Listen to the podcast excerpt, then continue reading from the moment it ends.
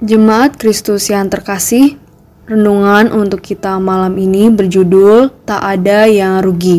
Dan bacaan kita diambil dari kitab Lukas 14 ayat 12 sampai 14.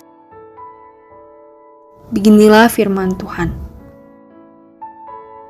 Dan Yesus berkata juga kepada orang yang mengundang dia, Apabila engkau mengadakan perjamuan siang atau perjamuan malam, janganlah engkau mengundang sahabat-sahabatmu, atau saudara-saudaramu, atau kaum keluargamu, atau tetangga-tetanggamu yang kaya, karena mereka akan membalasnya dengan mengundang engkau pula, dan dengan demikian engkau mendapat balasnya.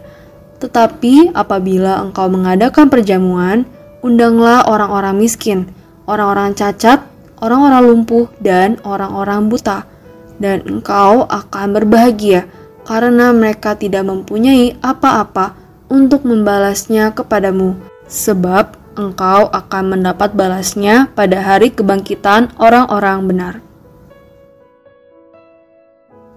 Dalam membangun dan menjalin relasi, tak jarang kita melihat latar belakang orang tersebut. Hal itu sering kita perhitungkan agar kita dapat mengkalkulasi keuntungan di masa depan. Akibatnya, relasi yang kita bangun bukan berdasarkan kasih, tetapi berdasarkan hitungan untung rugi yang kita upayakan untuk kita penuhi. Dalam Injil yang kita baca, Kristus memberi sebuah penekanan dan ajakan yang sangat menarik. Kristus justru memberi sudut pandang baru tentang siapa yang harus kita undang dalam pesta yang sedang kita rayakan. Kristus tidak ingin kita hanya mementingkan keuntungan duniawi yang ingin kita peroleh, justru Kristus ingin kita fokus pada menyatakan kebaikan kepada orang-orang yang terpinggirkan. Dan harus kita akui bahwa ini adalah sesuatu yang sukar untuk dilakukan. Kristus menekankan bahwa saat kita bersedia berbagi sukacita dengan orang yang tidak mampu membalas perbuatan kita, justru doa-doa mereka lah yang akan mereka berikan kepada kita dan Tuhan akan melihat itu sebagai kebaikan yang kita tanam dalam kebenaran. Jadi, bukan hanya relasi dunia yang kita dapatkan, tetapi juga berkat dari Tuhan sendiri yang kita peroleh.